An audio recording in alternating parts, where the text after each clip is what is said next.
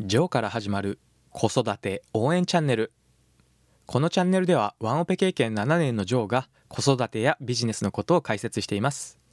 こんにちは。いかがお過ごしでしょうか？ジョーです。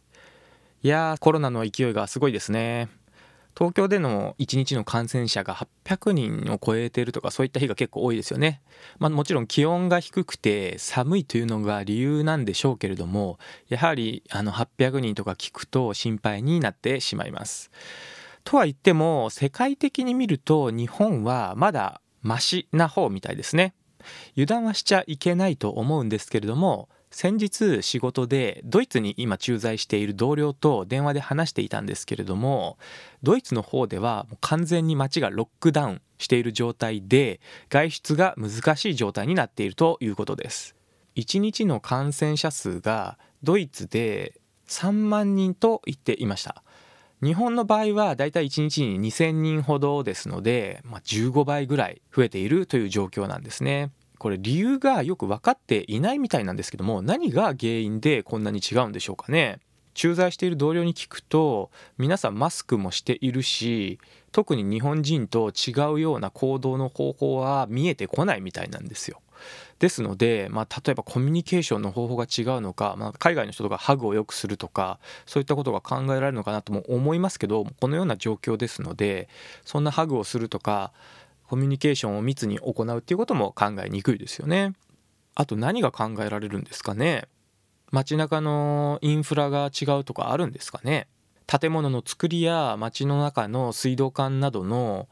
まあ、ドブとかそういったところから感染しやすいような作りになっているとかそういったことがあるんですかね。まあ、ただ何が原因でこのように感染者数に差が出ているのかというのはよく分かっていない状況みたいですね。そしてあの現地では子どもの保育園なども全部休みで基本的には全て仕事も在宅で行っていて結構ストレスとかも溜まっているようです。ただライフラインである食料品を売っているスーパーなどは空いているみたいで唯一食料品の買い物のために外出してお店の方に行くそうです。そして私も昨日スーパーに行ったんですけどこれはあの日本の横浜の話なんですけども年末ということもあって人の数がものすごかったんですね。新型コロナの影響なんて関係ないみたいな感じで人が多かったんですね。そして買い物しようと品物をカゴに入れてレジでの行列が長くて結構待つことになってしまったんですね。こう待っている時間に感じたんですけれどもレジの担当の人が永遠に1個ずつ品物についたバーコードをレジのリーダーに読ませてるんですね。そしてレジのカゴの品物が生産を全て終えて決済をしているんですけれども人によってはカゴの品物を袋に入れる台レジの先にある、うん、台のところまで運んでいってあげたりしてるんですね。もちろんこれは良いサービスのためとは思うんですけどもなかなか大変な仕事だなと感じてしまいました。そして思ったことがこれ本当に人がやらないといけないのかなという疑問も感じてしまいました。そして何より行列で待っている時間がとてももったいないなと感じてしまいました。中国の国内ネット通販大手のアリババグループが顔認証決済をテスト採用したというようなことを以前記事で読んだ記憶があるんですけどこれは店の中にあるカメラでお客さんの顔を認証してそれとキャッシュレス決済を連動させておき品物をレジに通さなくても自動で決済できるというものなんですね。ですので品物をレジに通す必要もないですし品物を取って家に持って帰ったら自動で、えー、決済できるといういいサービスなんですね。昨日私が行ったスーパーではその顔認証決済を早く採用してくれないかなと思ったりしていました。さてここまでいろいろと話してきたんですけれども本日は雑談力を鍛えるラジオで話す5つのコツという話をさせていただきます。早速5つのコツの1つ目なんですけれども日常の小さな出来事を意識しておくということが大切なようです。例えばですけれども何気なく外を歩いている時の外の天気はどうなのかとか街中の人の服装はどうなのか。寒くなる季節であればコートを着ている人が増えたなとか暖かくなる季節になっていれば半袖の人が増えたなとかそういったことを意識しておくと話のネタになってきます。またカフェで隣に座っている人の会話を聞いてみて面白い話だったらそれをネタにするとかいうことも考えられると思います。まあ無理にあの盗み聞きするようなことはしなくてはいいと思うんですけども例えば結構大きめの声で話している人がいたらその会話が面白かったらネタにさせていただくっていうようなことも意識を向けておくことでできるのかなというふうに思います。続いて2つ目なんですけれども失敗談を入れる。これは人間というものは人の成功による自慢話みたいなものよりも失敗談を聞くことで共感しやすいという性質があるんですね。これはラジオで話す時に限らず突然の自己紹介を振られた時とかにもこのような話のネタを準備しておくと非常に使えるものになってきます。ですので自己紹介の時にも失敗談を少し混ぜると印象に残りやすい話ができるようになります。例えばですけれども私は食べることが趣味で最近は美味しいラーメン屋さん巡りにはまっています。その甲斐もあってお腹が立派に成長しています。というようなことを話の間に入れ込んであげることで聞いている人がクスッと笑えるような面白い話ができるようになります。そして3つ目なんですけれども一方通行にならないように気をつけるということをお勧めします。ラジオというものは相手が見えないので相手のリアクションもわからないんですね。ですので自分の経験をたくさん話したりしやすくなるんですけれどもこれですと一方通行になってしまいます。ですので話の間にあなたはどうでしょうかというような問いを入れ込んであげることがおすすめです。またラジオというものはパーソナルな空間ですので皆さんではなくてあなた一人に話しかけるというのは鉄則みたいです。例えばカフェで1対1で話しているのにその相手の人が皆さんと言ってきたら少し変な感じがしますよね。そのような感覚と考えていただければ分かりやすいかと思います。4つ目なんですけれども一時情報を話す。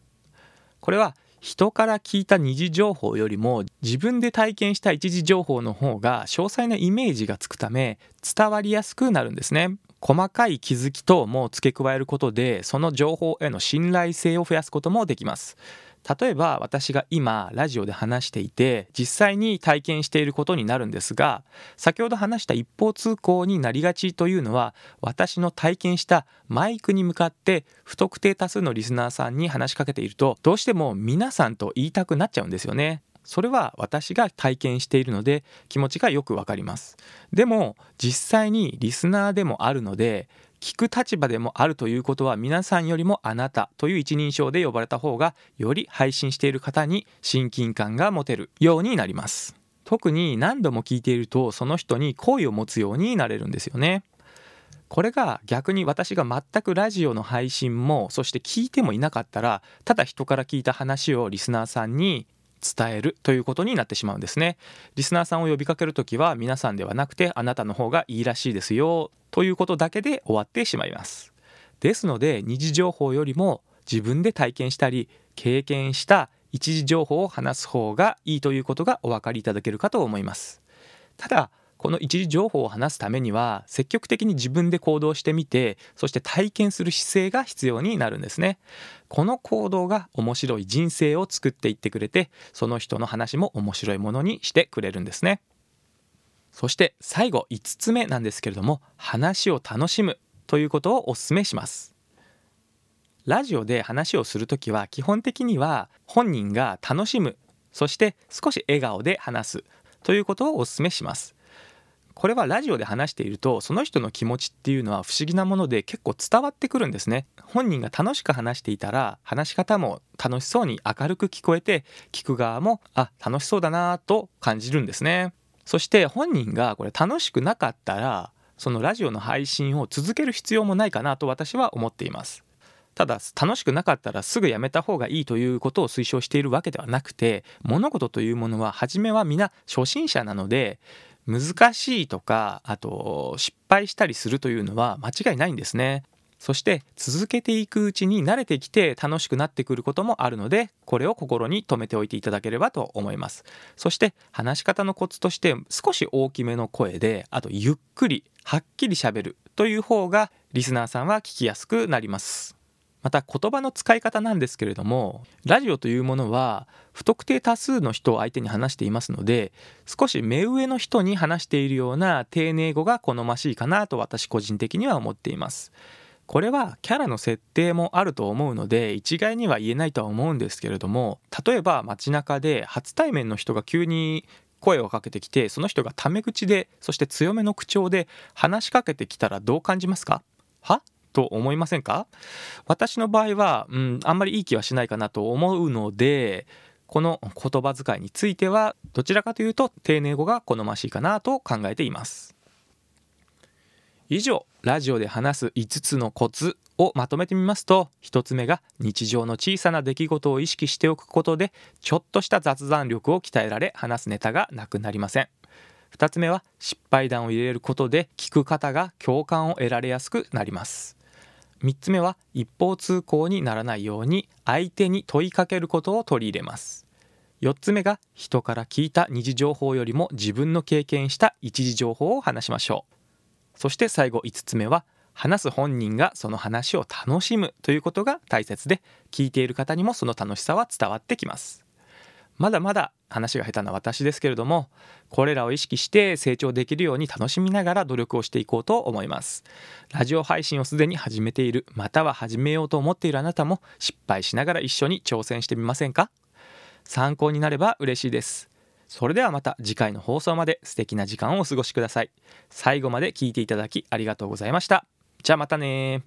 最後完全にタメ口でしたね。